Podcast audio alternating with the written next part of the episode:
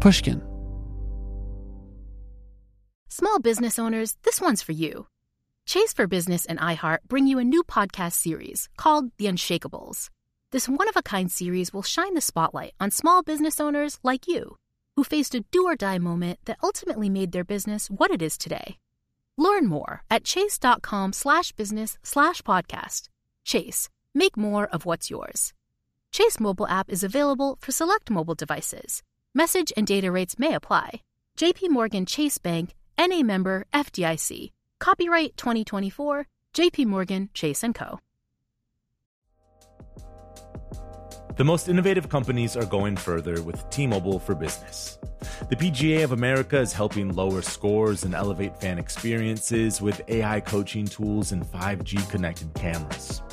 AAA is getting more drivers back on the road fast with location telematics. And the Las Vegas Grand Prix is powering race day operations with 5G connectivity, giving fans an experience at the speed they deserve. This is accelerating innovation with T-Mobile for Business. Take your business further at T-Mobile.com slash now. This is your moment, your time to shine, your comeback. You're ready for the next step in your career and you want an education employers respect. So you're not just going back to school, you're coming back with Purdue Global. Backed by Purdue University, one of the nation's most respected public universities, Purdue Global is built for people who bring their life experience into the online classroom. Purdue Global, Purdue's online university for working adults. Start your comeback today at purdueglobal.edu.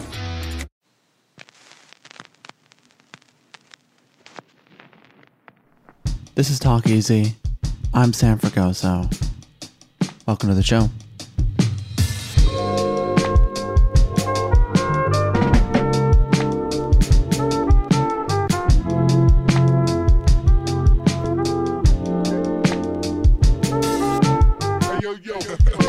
Hey everyone. Thank you for stopping by on a Wednesday. We usually air new episodes every Sunday morning if you're new here. But lately, we've been blessed with a bounty of wonderful guests. So today's midweek talk is with Jena Malone. She's an actor, musician, writer, dancer, mother. She has many titles, and yet none that sufficiently describe who she is. Her latest performance comes in Antebellum, which you may have heard about in a recent episode we did with Janelle Monáe. The film is about a renowned author who's thrusted into a new, unnerving reality in which Monáe's character is forced to work as a slave on the eve of the Civil War. Jena, in her role, is part of that new unnerving reality in this terrifying horror film. If you'd like to learn more about Antebellum and where you can watch it, visit our site at www.talkeasypod.com. As for Jena, she's been acting on screen since the age of 12. She was a child in films like Contact and For the Love of the Game. And then she grew up as a teenager and into a young woman in films like Donnie Darko, The Dangerous Lives of Altar Boys, The United States of Leland, Saved, The Ballad of Jack and Rose, Pride and Prejudice, Into the Wild, the list goes on. You have most recently seen her in the Hunger Game movies, Neon Demon, In Our Nature, and Inherent Vice. As you can tell by that short list of titles, Jena is really capable of all forms of embodiment work. That's what she calls acting, which I kind of like. But in this conversation, we try to unpack what's actually required of someone committed to portraying life on screen. We try to understand this moment in all its pain and precarity. We try to understand her past and how it may shape her future. We don't always succeed, but I know we always tried. So, I hope you enjoy it as much as I did.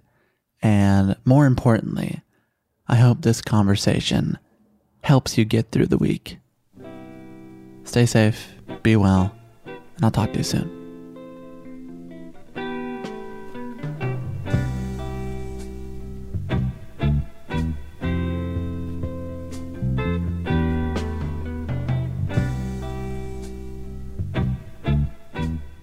Jena Malone, hi. Hi, how are you? Nice to meet you. I've been excited to do this for a while, and it's always nice when someone coming on has heard of the show, listened to the show. It makes life a lot easier for me. So I want to thank you right at the top. Yeah, I'm a big fan of the show, actually. I discovered it recently. It was one of my um, lockdown discoveries as we've all been sort of diving deeper into the world of recorded conversations. And um, yeah, I really love the the vibe of it. I find it's a really nice male counterpoint to Krista Tippett's the poetry one that she does, or on being, and now they have a poetry one. But I thought it was like a sort of a masculine, feminine, two different spectrums, which felt nice. I'm happy to be in the on being camp.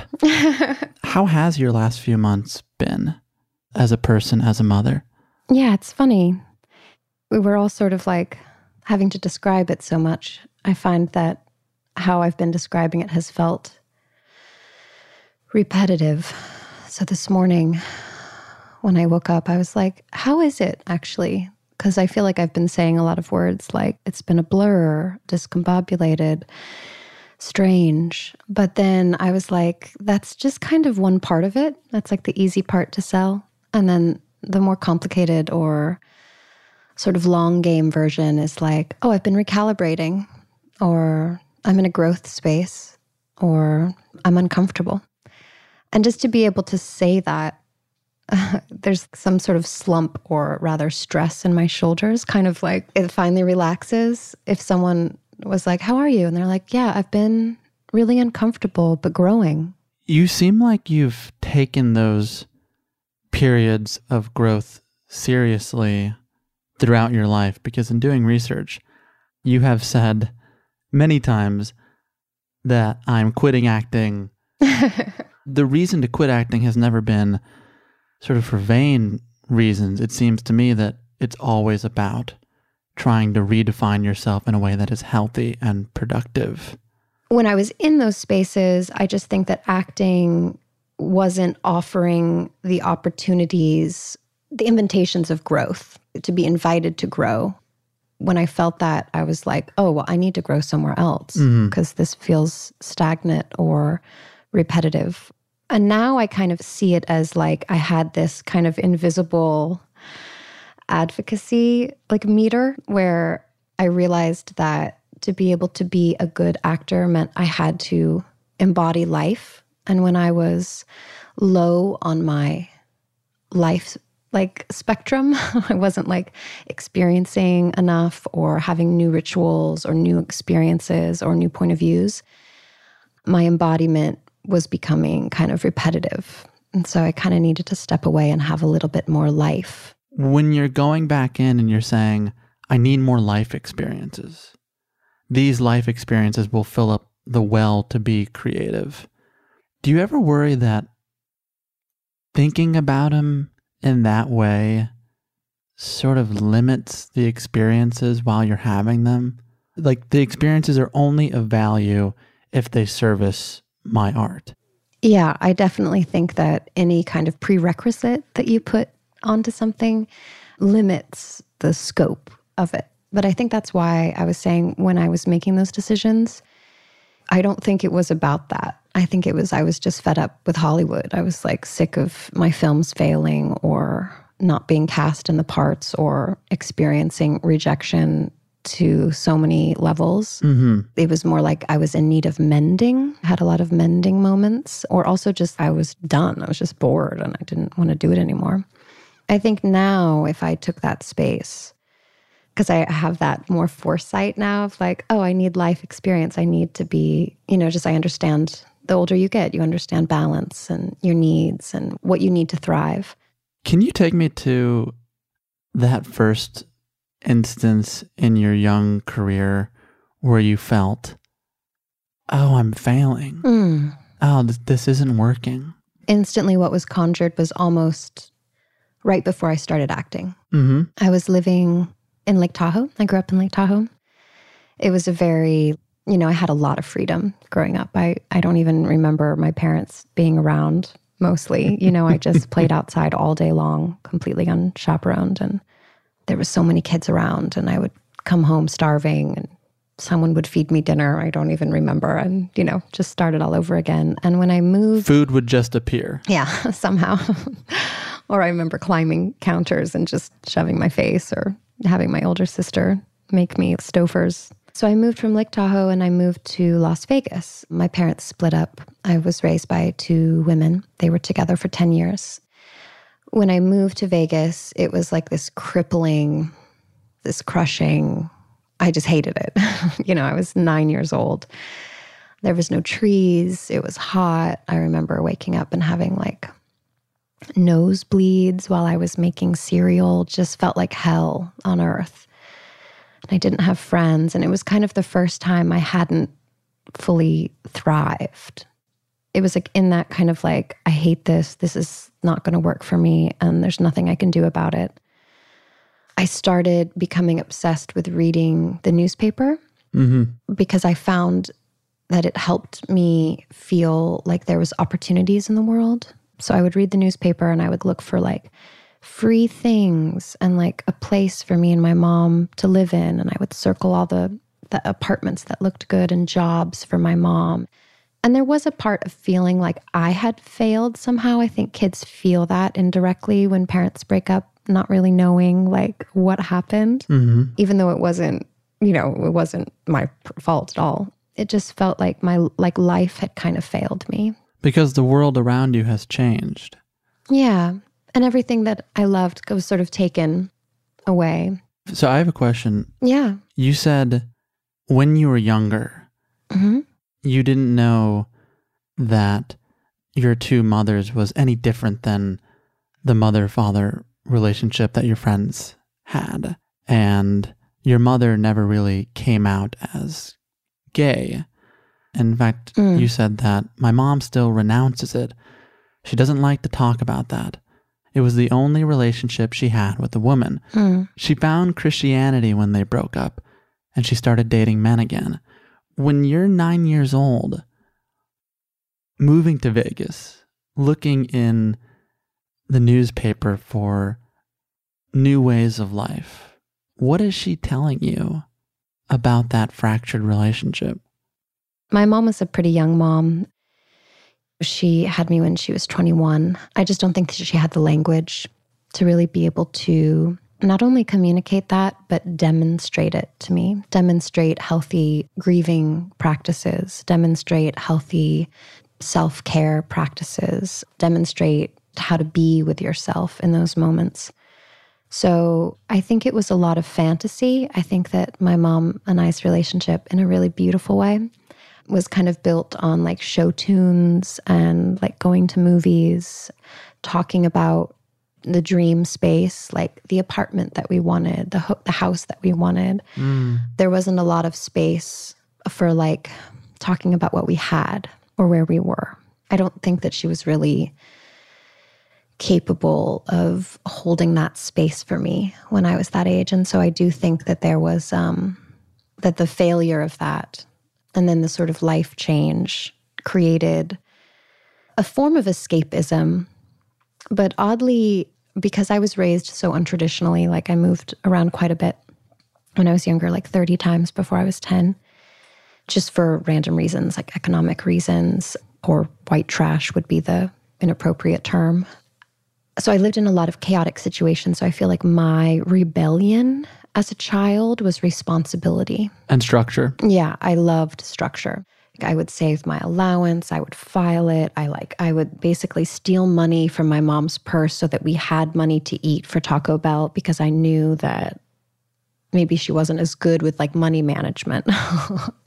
I loved like paying bills and like checking the mail and all of that stuff. So somehow in the space of like not having someone to help me deal with a divorce it was all kind of untalked about. hmm I think somehow I was able to find grounding in it in myself in other ways. You had to become an adult before you were meant to become an adult.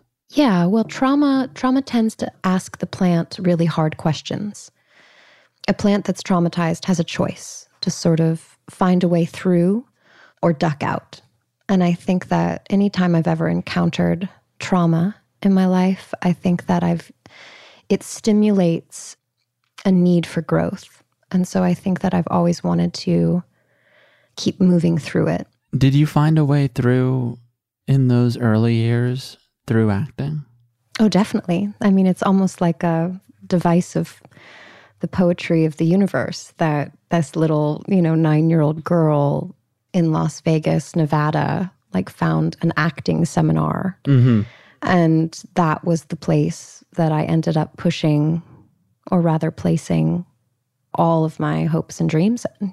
I mean, it was something that I wanted to do. I had like a list of five things I wanted to do when I was younger. I have that list right here. I know it's so funny. It's like a real thing. I wanted to be a teacher. I wanted to be a writer, an actor, singer and a dancer, or a dancer and a singer. I forget the the list.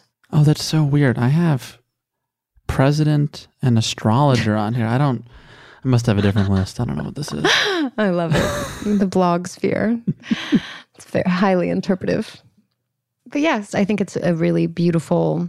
Like if you think about how people just pre real deep communication when we were emerging from the caves, like how did we deal with our emotional trauma? How did we find self soothing? I just love the the more mythical universal story of like a young girl and finds her voice. I mean, it's almost an industry of, you know, manipulation and decay and craziness, but it's also myth making and it, it is is a beautiful box of voice amplification. So I think it's pretty sweet that that's how it happened.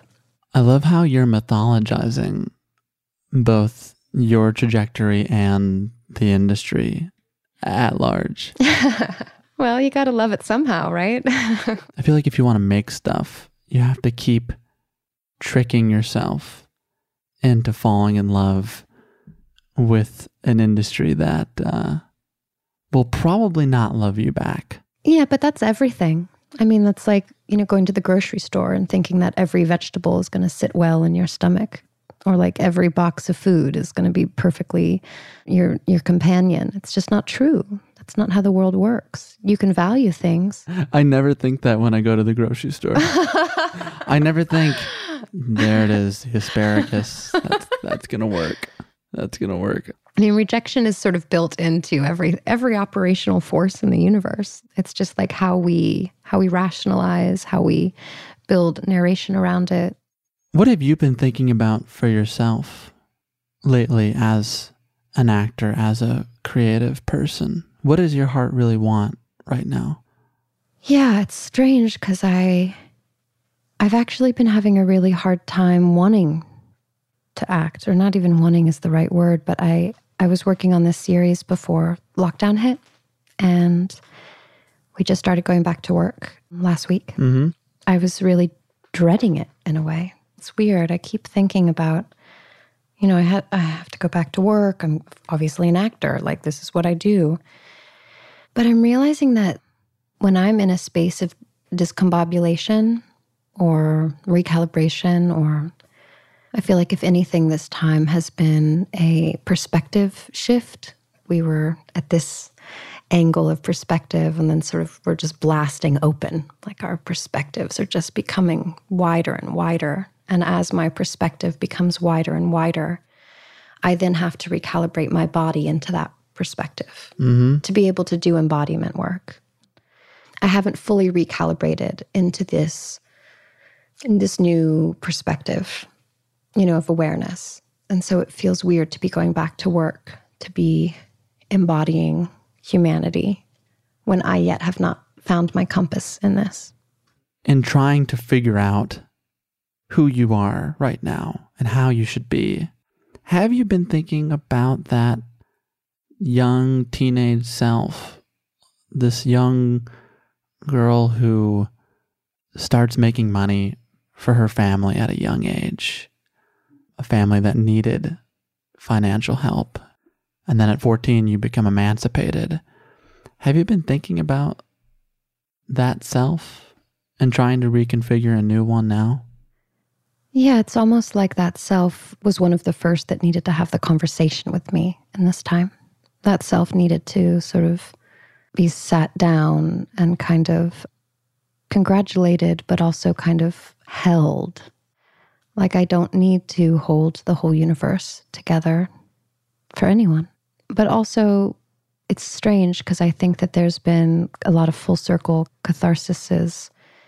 I was very much like, I wanted to move away and live on my own and do my own thing and just sort of have my own autonomy and, you know, loved that and loved being, having independence. But now I'm kind of like, oh, I actually really just want multi generational living. I want to live next to my mom and my family and my friends. And I want to live close to work. And I want to be able to have proximity to the things that I know help me thrive.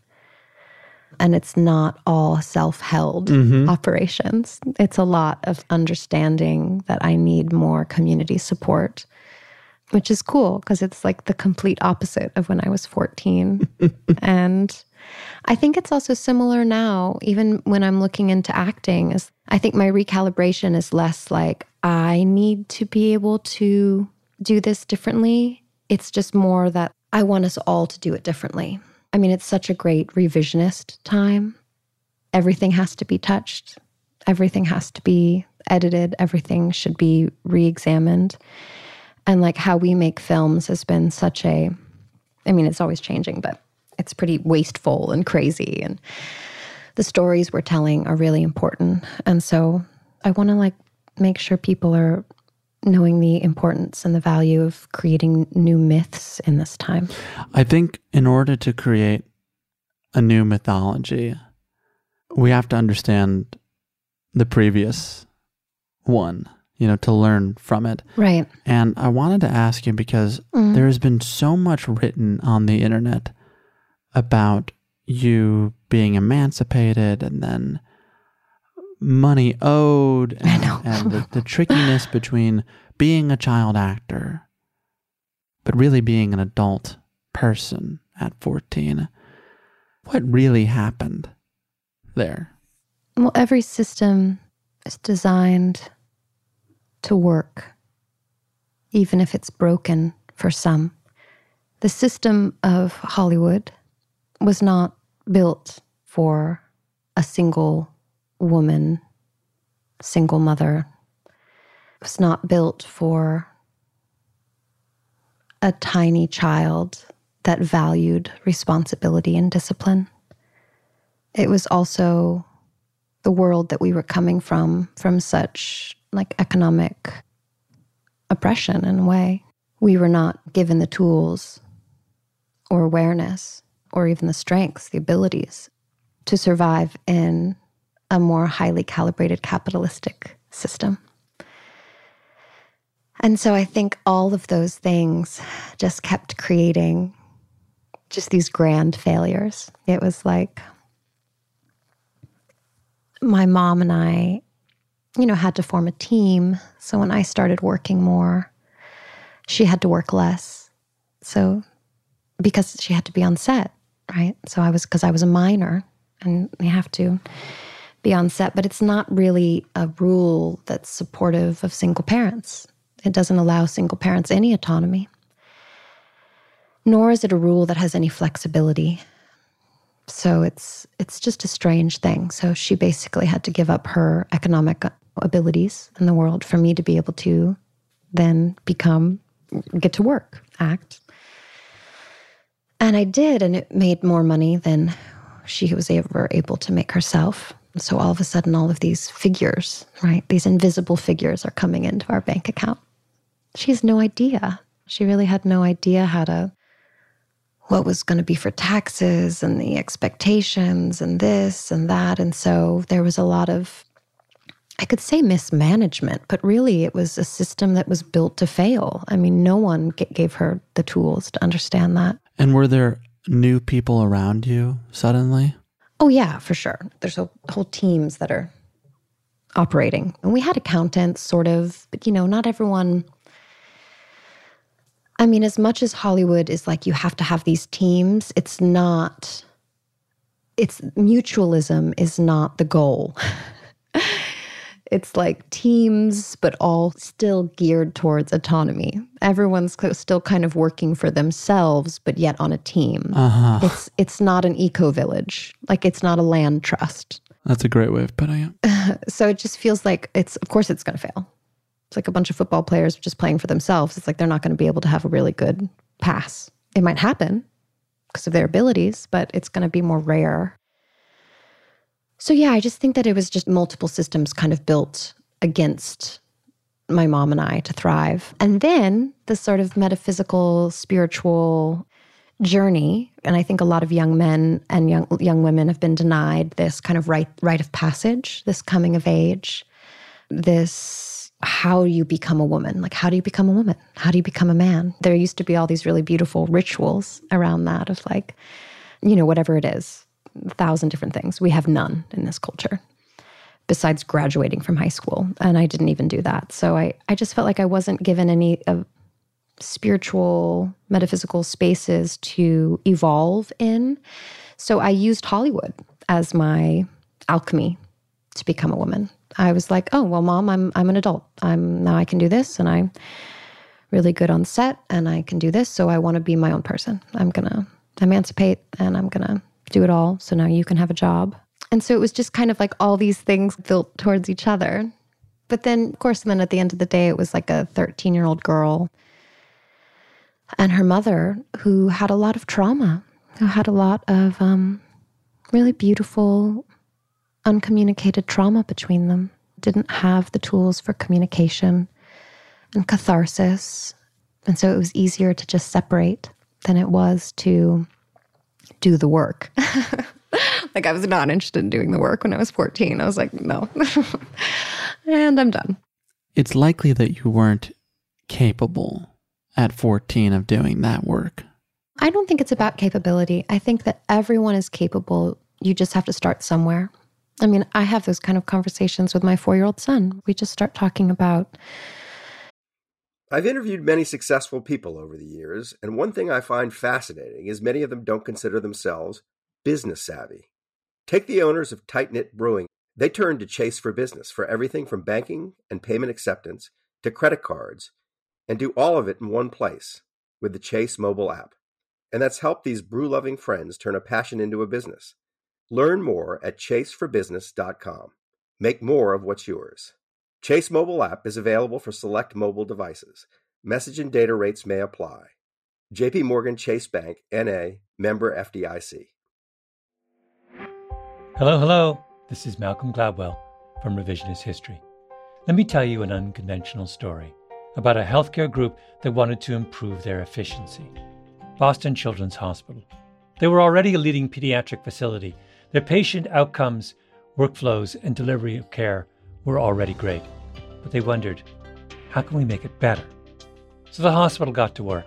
Their idea was to build what they called clinical mobility, meaning a system which would allow their staff to access information and interact with patients on mobile devices anywhere in the hospital. And what made that possible? 5G. The hospital rebuilt their entire system with 5G technology at its core. That infrastructure now supports thousands of phones and tablets so practitioners can communicate with patients on a whole new level. Boston Children's also made sure the system could flex and scale to handle medical advancements like robotic surgery and virtual reality for training and research. This was worlds away from how they had previously operated. This innovative work hasn't gone unnoticed, first by patients, but also by their peers. Boston Children's was a first place winner in the industry category at last year's Unconventional Awards from T Mobile for Business, an event that celebrates customers who've dared to innovate for the sake of innovation. If the Boston Children's story rings a bell with you, if your team has asked the same questions about building a better business solution, I encourage you to enter this year's awards. It's a great way to be recognized for smart, disruptive thinking in front of some of your industry's most influential leaders. You can enter at tmobile.com slash unconventional awards. That's tmobile.com slash unconventional awards. I'll save you a seat. This is it. Your moment. This is your time to make your comeback with Purdue Global. When you come back with a Purdue Global degree, you create opportunity for yourself, your family, and your future. It's a degree you can be proud of, a degree that employers will trust and respect. Purdue Global offers working adults like you over 175 flexible degree programs to meet your specific career goals. These include associate, bachelor's, master's, and doctoral degrees and certificates. Purdue Global degree programs range from nursing to business to communication and more. Whatever your interest, we have the degree that will move you forward. You have the knowledge, you have the experience. Now it's time to get credit for the work you've done and earn the recognition you deserve with Purdue Global, Purdue's online university for working adults. You know you're worth it. We do too. So don't wait another second to get the degree that will take your career to the next level. Start your comeback today at purdueglobal.edu. Anger, you know, how does it feel to be angry? What kind of expressions of anger are there? I think that every human has the capacity of self analysis.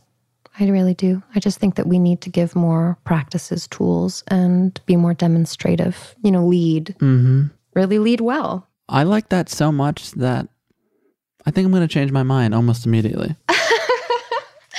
really? That's so cool. I'm still young enough where change is very easy. That's a better idea. Your way of looking at it, I like that more. I changed my mind. But I think what's important for people to understand is how you arrived at that thinking, which I think comes in the form of being a young person on set where you have hmm a bunch of adults coming to you as a kid, as a teenager, looking for your real, genuine input. Mm. At a young age, you were told your voice matters. Mm. That's not true for a lot of people. For a lot of children, for a lot of people, for a lot of humans, for a lot of women. I mean, there's a lot. There's a lot there, but particularly a child. I think it's it's one of the biggest gifts that I was given on this planet was was basically a space built for multiplication so that I could learn how to amplify my voice. And what I mean by that is that it wasn't just one person. It was a multiplied effect. It was several people. And then it was 14. And then it was 32. And then it was 56. And it just kept getting bigger. And because of it wasn't just one human that was asking my honest opinion, it was a constant variable. It felt like it gave me an ability to grow in that mm-hmm. space. Whereas sometimes if it was just one human, like if it was your grandma who like always treated you in this really cool way, and you found confidence with her, you really found your voice and you felt that you were respected and you were like, wow, it's so cool when I'm around my grandmother, I feel like this. But then when you go to the grocery store, you're like shy and awkward and can't find your tongue or like in high school history, you can't get up in front of the class because you can just feel the weight of their prejudice or their judgment, rather. I think it was because I, I was given the gift of multiplication, of support. And in that, it was just, it built amplification. It just did it. I didn't even have to do much work because it was just a natural, almost conveyor belt. And that's, I think, what's given me so much hope about that.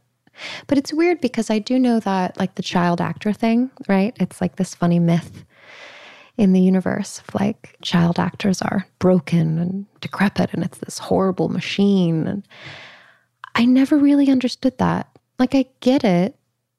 I get that there's like a dark side because there's a dark side to everything like the predators and the harassment and the rejection and the drug use and the amounts of money and the sort of like being coddled. And I mean, there's a lot of weirdness in this business, Mm-hmm. but there's a lot of weirdness everywhere. I mean, you're the star cheerleader, like, you're going to be coddled and be being given things that no one else in your crew is given.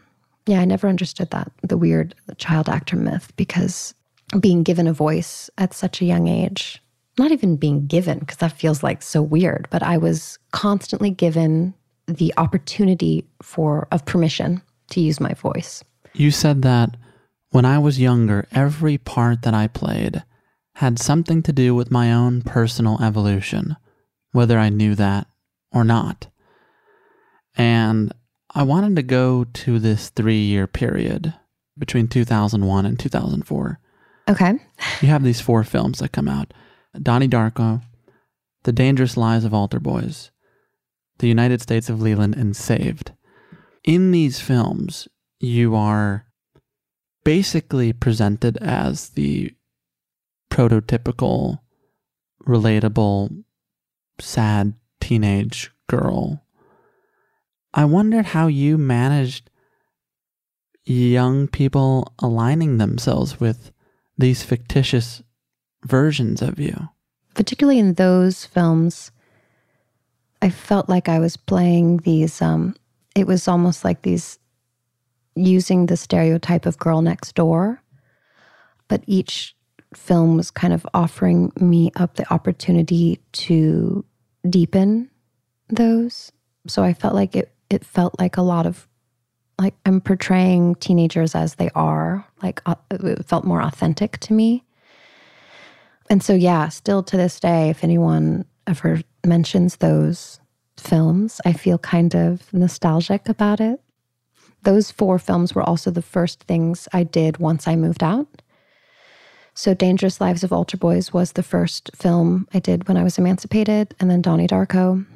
And then I think there was some other things in there, Life as a House, and then Saved and um, United States of Leland. I don't know the order, but that's cool. They all came out together because independent films have such a funny life where they sit for a while on the festival circuit. But it's it's just interesting that I emancipated. I was like, okay, mildly like f you um, to my my family expectations, and then instantly Hollywood gift, gifted me these opportunities of teenage embodiment that wasn't stereotypical. It felt very breaking of stereotypes, which I feel is so cool. You know, I think that we always we always need that. And I also think for me, as I was sort of getting older, I mean, where do you go from girl next door? It's awkward. I mean, it's awkward the positions that women fill, anyways, in those stereotypes where you're either girl next door or the, or the slut. It's like crazy. There's like no in between. So I think I was in my own way trying to evolve that and be like, okay, well, what am I? I don't know. Let's keep, because I'm going to be older. Like, I'm not going to be a girl next door. So let's see what's on the other side of this. Were you always mindful of that question? I am going to be older. What do I do next? Yeah, I think that that would be the one thing that I feel like Hollywood has. Growing up in Hollywood, there's been a detriment, but I do think that we're all kind of inundated with images and having the delusions of beauty expectations and stuff. But I remembered this really kind of sad story when I was doing Cheaters. And it was the first film I did completely on my own but the emancipation hadn't gone through yet. So I was there and it was kind of a lonely time. I was in Toronto and was surrounded by all these like older teenage boys who were like more like into drugs and older things. And I was like still young enough to be like, mm, I don't know. I don't actually know what my scene is. And I remember just being sad and thinking, like, looking in the mirror and being like, I think I'm aging. and I was like 14. I remember looking in the mirror and being scared about that. And in the middle of the night, I ordered, there was like a QVC ad for this like make- makeup box that had all this makeup and then like these anti aging things. And literally at 13, I bought this, had it delivered to my hotel in Toronto. And like, I remember looking in the mirror and like trying to put the anti aging cream like underneath my eyes. I felt like it was an out of body experience. And I'm so glad, whatever it is, like my ancestors, like angels, like the energy of the universe protecting me. There was some some sort of omnipotent like energy in the room, just being like, uh uh-uh, Jena, no, that's not the road you're gonna go down. Like I understand your insecurity. Let's ha- let you have this little ritual, but this is not gonna be where you're gonna go. And I, I remember thinking, like, this is stupid. Why am I doing this? Mm-hmm. But it was still in me. There was still that seed of insecurity and not really knowing what aging meant. not really knowing how I could transcend that. It felt like a heavy, dangerous space as a woman and as an actor. Do you think you've gotten over that insecurity? I think I've alchemized it quite a bit, like in the sense that it doesn't weigh on me. I think it's something that I just understand more, but I do think there's still fears there. I think there's still insecurities there. And I think it's not even about, it's easier for me to get lost in the film of it because I like the character work. I think for me now, it's more just like my own life of like dating, even. I'm 35 and like thinking, like, oh, like what does a 35 year old wear? like, I have no idea. Like, am I old? Am I young? Like, I don't actually know. And I don't, I don't know. So there's, there's a lot of like, it feels like I've I've circled full circled and now I have more almost like childlike insecurities. Mm. The grace of aging. I want to do it well. I want to love that part of myself and I don't want to live in any sort of like um, self-hating cycles. I'd like to wear it with joy, be able to transcend the societal weight of that. But I'm not always that person when you're this young kid becoming an actor who evolves into a young woman who is now 35, still a young woman, by the way. Um, just so we know. I know people can be really shitty. I've been the worst person in the world at times. We all have.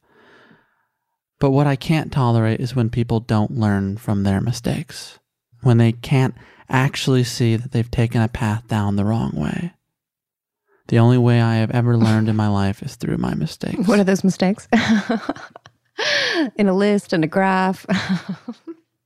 what are those mistakes that matter? The mistakes that matter for me are the ones that shake you to the core.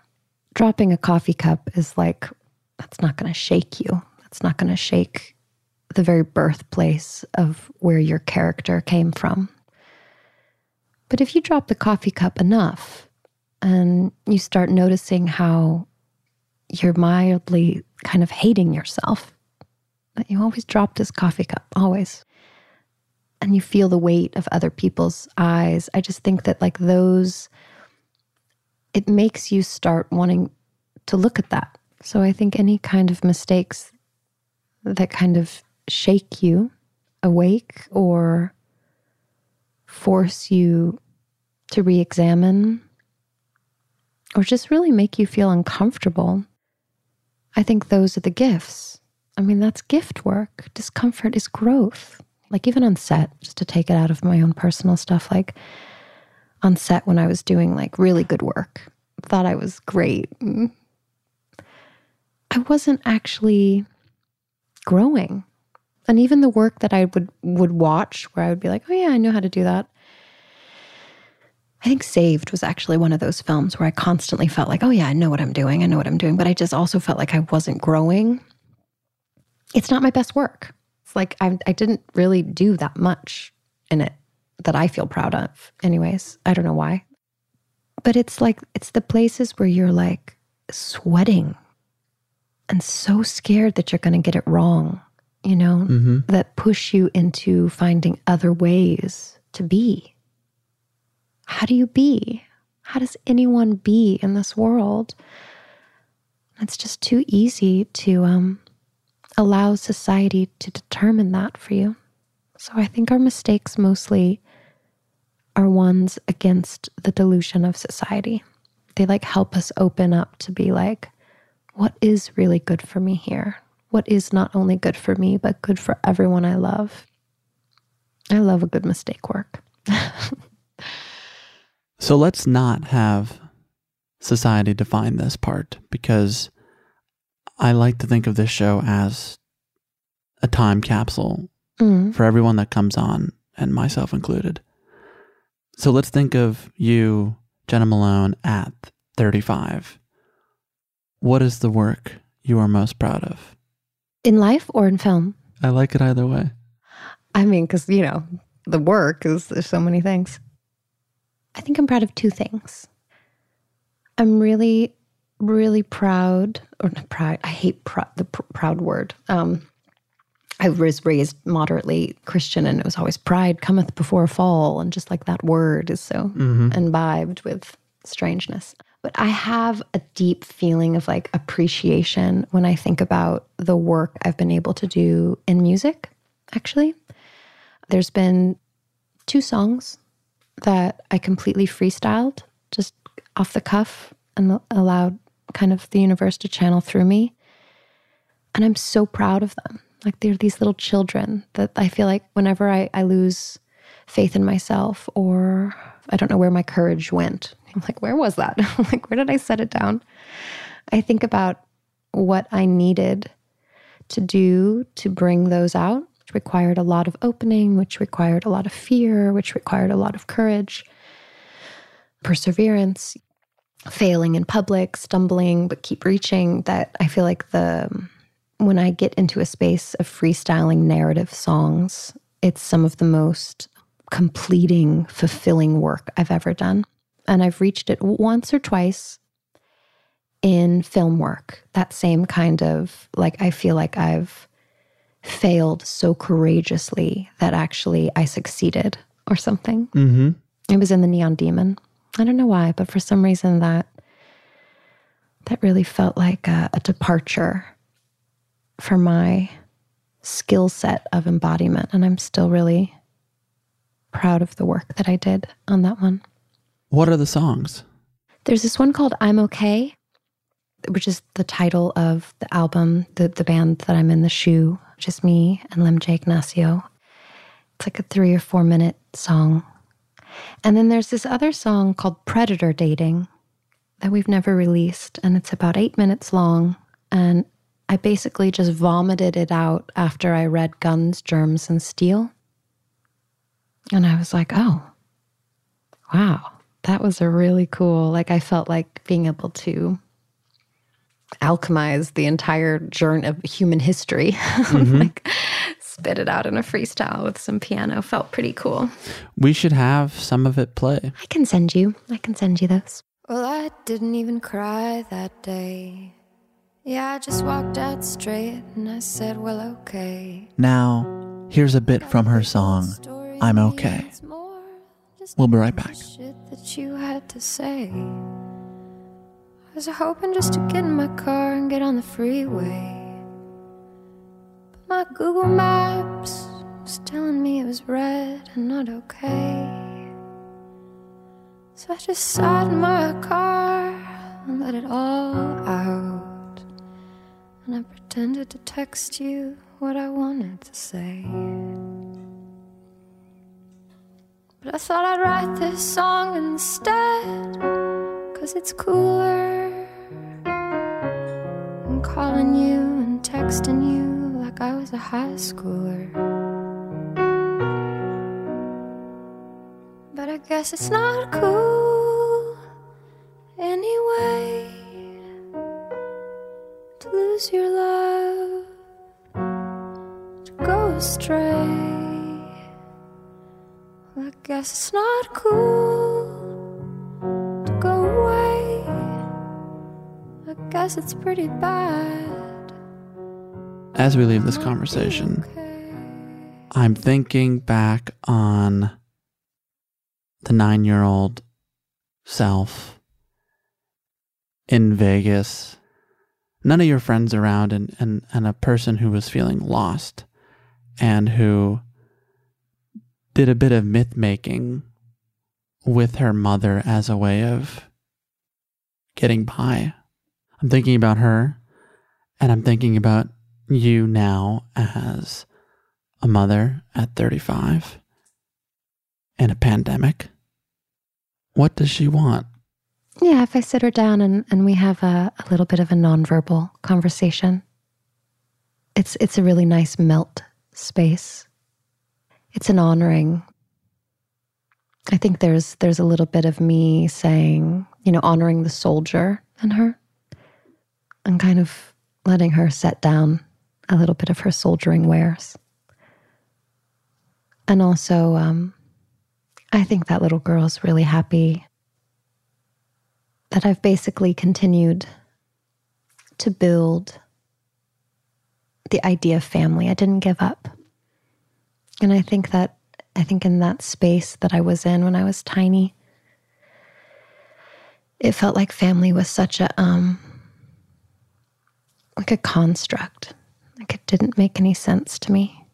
And it felt really easy. I think maybe that was a failure that I felt as a failure family when I was that that age. And I think that uh, I could see a whole nonverbal conversation between her eyes and my eyes, and some deep breaths and shoulders of just like thanking me for continuing to hold that space for family and keep elaborating it. And like right now, you know, I'm looking for like a compound somewhere in Southern California. So all of my family could live close to each other, making it a land trust and seeing if other friends want to come in and a holistic kind of system built on more mutualism and collaboration. And um, I don't think that that nine year old would have been able to voice voice those needs or wants. But I think it's like a kid who's never been in a candy store before. Mm-hmm. They don't need to say anything. You could just read it on their face. They're home. They're so happy. So I think there's a completion in being able to gift her that home that she was looking for. Jena Malone, thank you very, very much. Thank you so much. This was really lovely.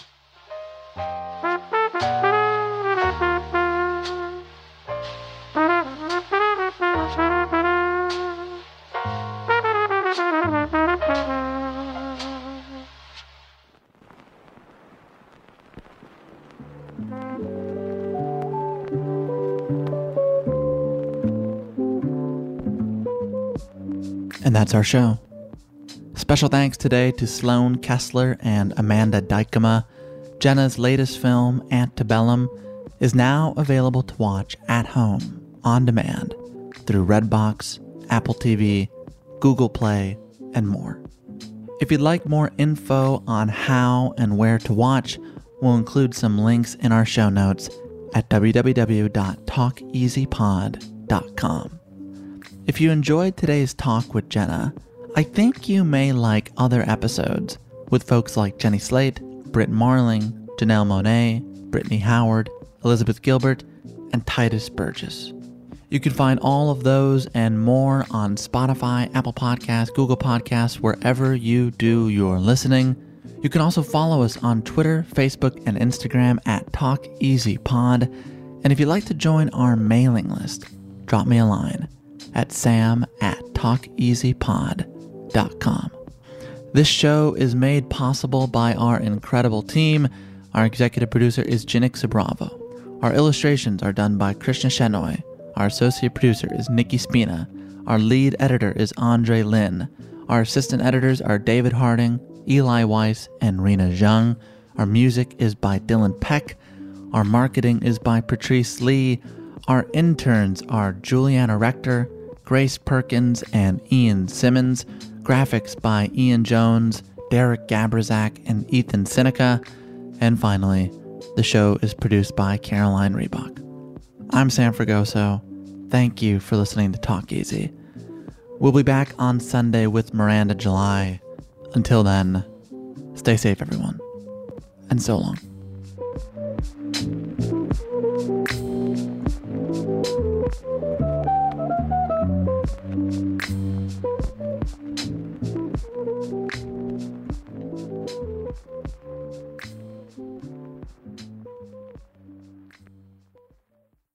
Live Nation presents Concert Week. Now through May 14th, get $25 tickets to over 5,000 shows. That's up to 75% off a summer full of your favorite artists like 21 Savage, Alanis Morissette, Cage the Elephant, Celeste Barber, Dierks Bentley, Feid, Hootie and the Blowfish, Janet Jackson, Kidz Bop Kids, Meghan Trainor, Bissell Pluma, Sarah McLachlan. Get tickets to more than 5,000 summer shows for just $25. Until now through May 14th. Visit LiveNation.com slash Concert to learn more and plan your summer with Sean Paul, Sum 41, 30 Seconds to Mars, oh, and Two Door Cinema Club. Are you still searching for your perfect place to call home? Well, now is the time to buy at Fisher Homes. If you're looking to move in before the end of 2024, May could be your last opportunity to start building your dream home and close before the year's end. If you're hoping to move in even sooner, Fisher Homes also has homes that are move in ready and waiting for you, where you can start enjoying the benefits of homeownership even faster. Schedule your personal tour with a new home advisor today at FisherHomes.com and make this spring the season you find your perfect home sweet home.